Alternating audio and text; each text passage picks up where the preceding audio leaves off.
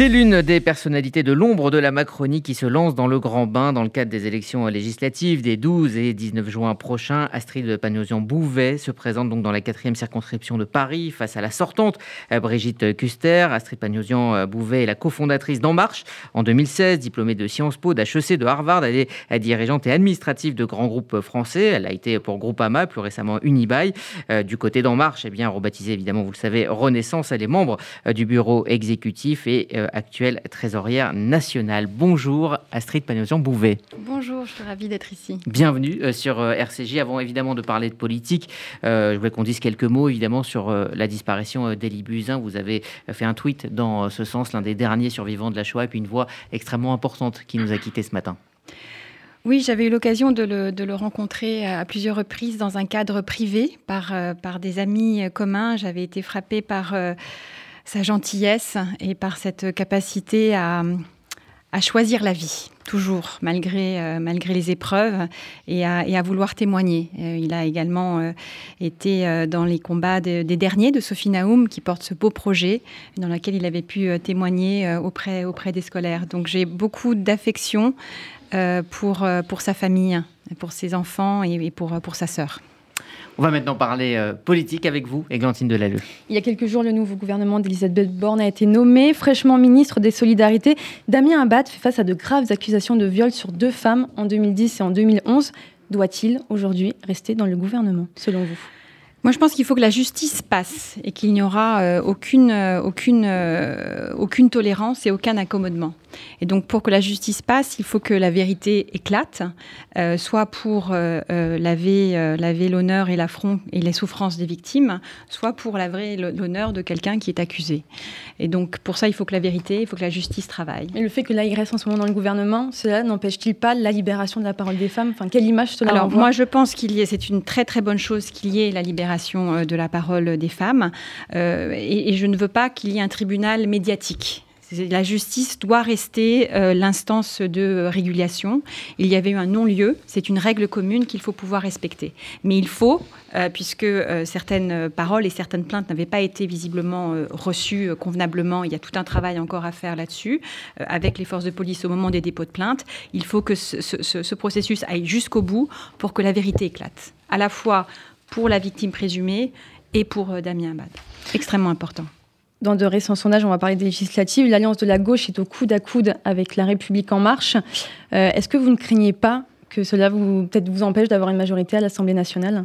C'est ce pourquoi je me bats. Je pense qu'on est aujourd'hui euh, dans la menace de deux extrêmes. L'extrême droite, qui a progressé en millions de voix entre 2017 et 2022, et euh, l'extrême gauche, parce qu'il faut appeler un chat un chat, euh, qui a euh, des visions extrêmement préoccupantes sur la République, la laïcité, sur le demain on rase gratis avec la retraite à 60 ans, sur des positions indigénistes, on pourra peut-être en parler si vous le souhaitez, qui sont des sujets extrêmement importants pour moi. Et c'est pour ça que je me bats au jour le jour pour pouvoir être donné une majorité forte et un cap au président de la République et à la première ministre. C'est absolument indispensable parce que ces cinq prochaines années, on n'a pas le droit à l'échec pour pouvoir euh, euh, faire de ces cinq années des années réussies pour le pays. On va euh, parler évidemment de, la laïcité, qui est le grand combat de votre mari disparu, Laurent Bouvet. mais la première question qui, me vient quand même, c'est pourquoi être passé de l'ombre à la lumière? Pourquoi aller s'exposer et d'aller rencontrer pour la première fois les électeurs?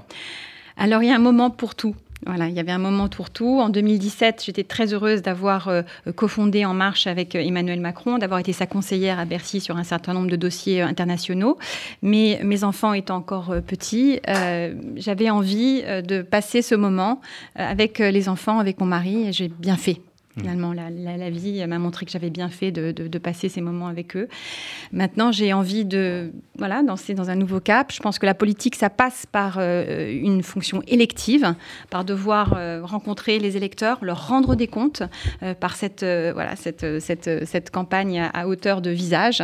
Et j'en suis très heureuse. C'est vraiment des moments, une aventure humaine magnifique à la rencontre des habitants du 16e et 17e arrondissement. Alors justement, vous allez à la rencontre des, des, électeurs avec un contexte contexte qui est quand même assez difficile. Hein. Emmanuel Macron qui a été réélu, on va dire largement, mais quand même dans un contexte extrêmement tendu. Est-ce que déjà quelles sont les, remontées de terrain que vous avez par rapport aux, électeurs, par rapport non seulement au bilan, mais aussi aux craintes du prochain quinquennat? Alors moi, je suis dans une circonscription qui a porté Emmanuel Macron à 46% au premier tour. Et donc, je souhaite vraiment mobiliser ces électeurs pour confirmer ce choix massif du premier tour afin de donner les moyens d'Emmanuel Macron d'agir pour ces cinq prochaines années.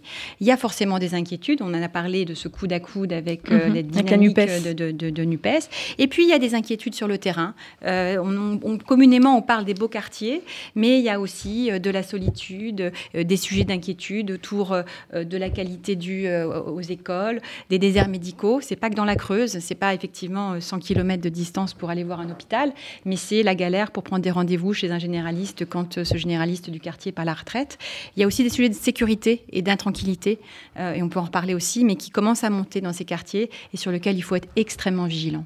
Sur un plan euh, plus national, étant donné le, contexte de l'élection euh, donc d'Emmanuel Macron que je rappelais il y, a, quelques instants, est-ce que vous pensez que les réformes annoncées, qui vont être très dures, notamment je pense à la, réforme des retraites, est-ce que cela va pouvoir passer ou est-ce que vous, vous pensez qu'il va falloir être prudent ou en tout cas avoir une autre approche que l'approche qui a été jugée par certains un peu hautaine d'Emmanuel Macron en ce qui concerne justement les, les grandes réformes? Alors je pense qu'il faut indéniablement avoir une approche différente, qui est une approche de concertation, surtout sur des réformes qui s'annoncent difficiles. On est dans un pays qui doit être apaisé, mais apaisé, ça ne veut pas dire rien faire. Et cette réforme des retraites 65 euh, ans, elle me semble absolument indispensable, à la fois pour financer également, euh, parce que l'argent ne tombe pas du ciel, contrairement à ce que M. Mélenchon peut dire, pour financer euh, l'école, les fondamentaux de l'école, la santé, le grand âge et naturellement la transition écologique sur laquelle il faut mettre le paquet. Et donc pour ça, ça passe par de la concertation avec les corps intermédiaires, les syndicats, pour que la retraite à 65 ans prenne en naturellement considération la pénibilité, euh, les carrières, euh, les carrières longues, parce que les, la réalité professionnelle de nos concitoyens elle est très différente selon qu'on travaille dans un abattoir, qu'on est agriculteur, qu'on travaille la nuit ou qu'on travaille derrière un bureau comme j'ai pu le faire pendant des années. Il va falloir plus de concertation? Ah, indéniablement. C'est, je pense, la condition clé de succès et de passage de ces grandes réformes.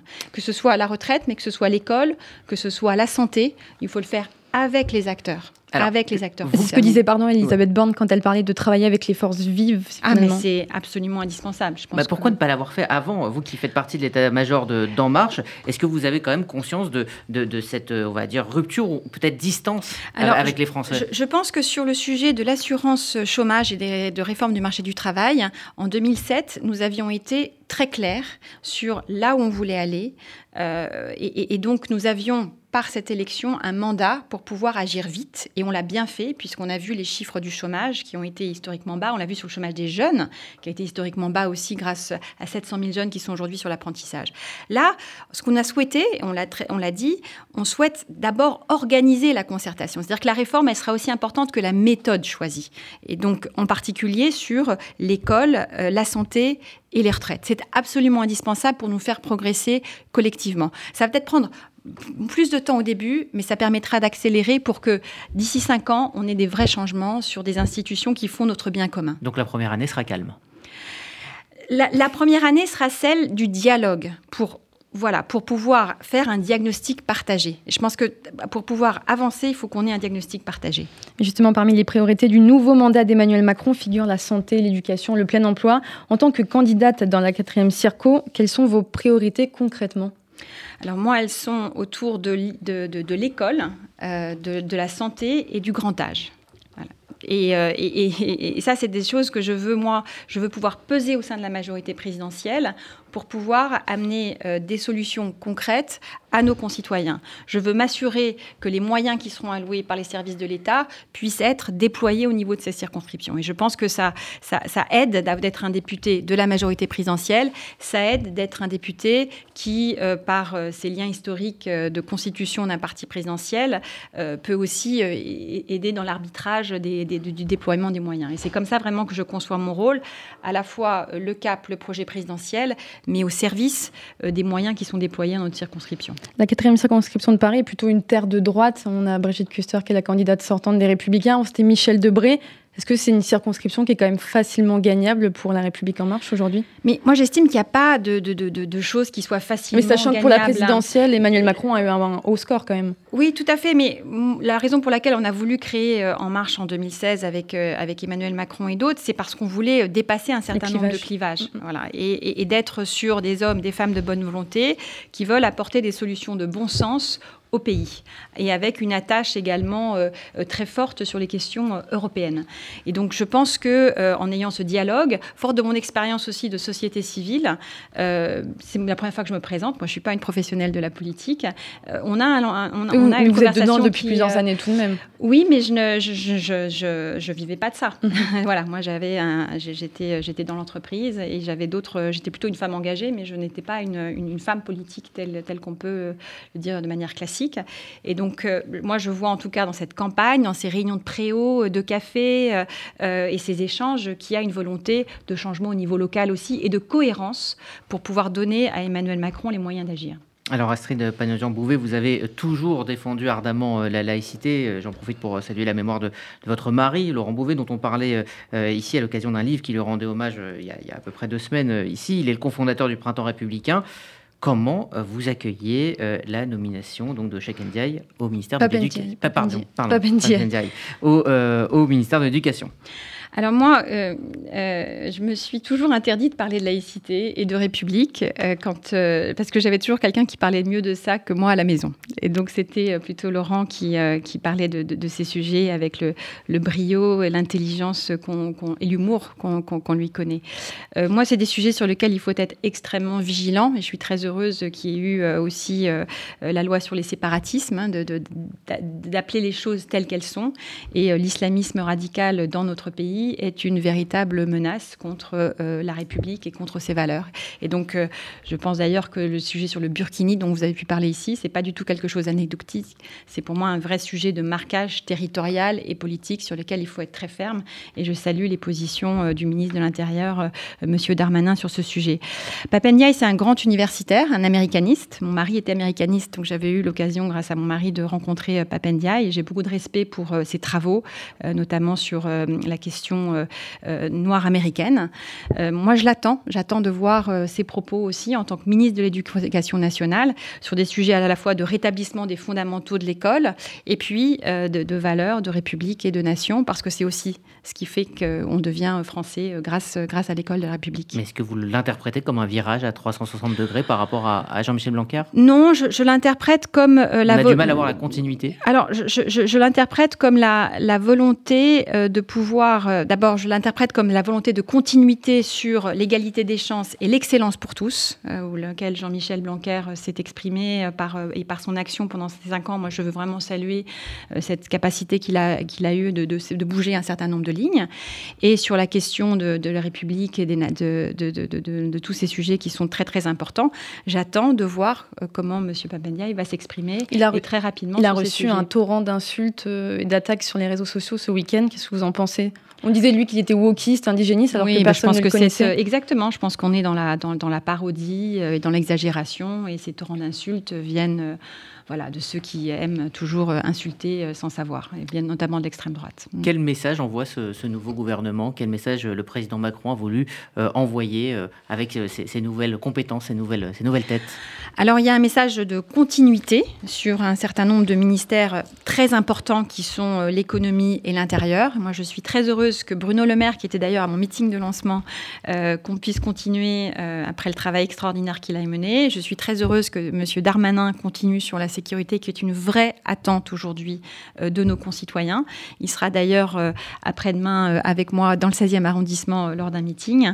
Donc j'appelle tous, tous, tous nos auditeurs qui habitent le 16e et le 17e à nous rejoindre. Et puis il y a des nouvelles compétences, des nouvelles énergies, des personnes qui se sont dévoilées dans leur talent pendant ce premier quinquennat. Je pense à Madame Amélie de Montchalin, je pense à Agnès Pannier-Runacher et qui sur les sujets de transition écologique, transition énergétique vont vont avec euh, cette capacité à faire bouger les lignes, apporter un, un plein d'énergie. Mais justement, c'est pas un peu paradoxal Emmanuel Macron parlait de renouveau et pourtant il a gardé une petite dizaine de ministres euh, dans ce, dans ce nouveau je, mandat. Je, je, comprends, alors c'est vous qui êtes plus au fait, mais qui a quand même aussi moitié-moitié euh, de têtes nouvelles. Ah, parce que voit les Français, voilà, on voit les mêmes de, personnes. alors, on voit les mêmes personnes parce qu'il y a la force des habitudes, mais il y a également de, de, nouveaux, de, nouvelles, de, nouvelles personnes dans le, dans, le, dans le casting gouvernemental ou des changements. Et je pense qu'il faut aussi pouvoir, parce que ces personnes ont pu démontrer leurs preuves et leur capacité à faire bouger des lignes sur des dossiers, je pense à Agnès Pannier-Runacher, qui a fait un travail incroyable sur la réindustrialisation,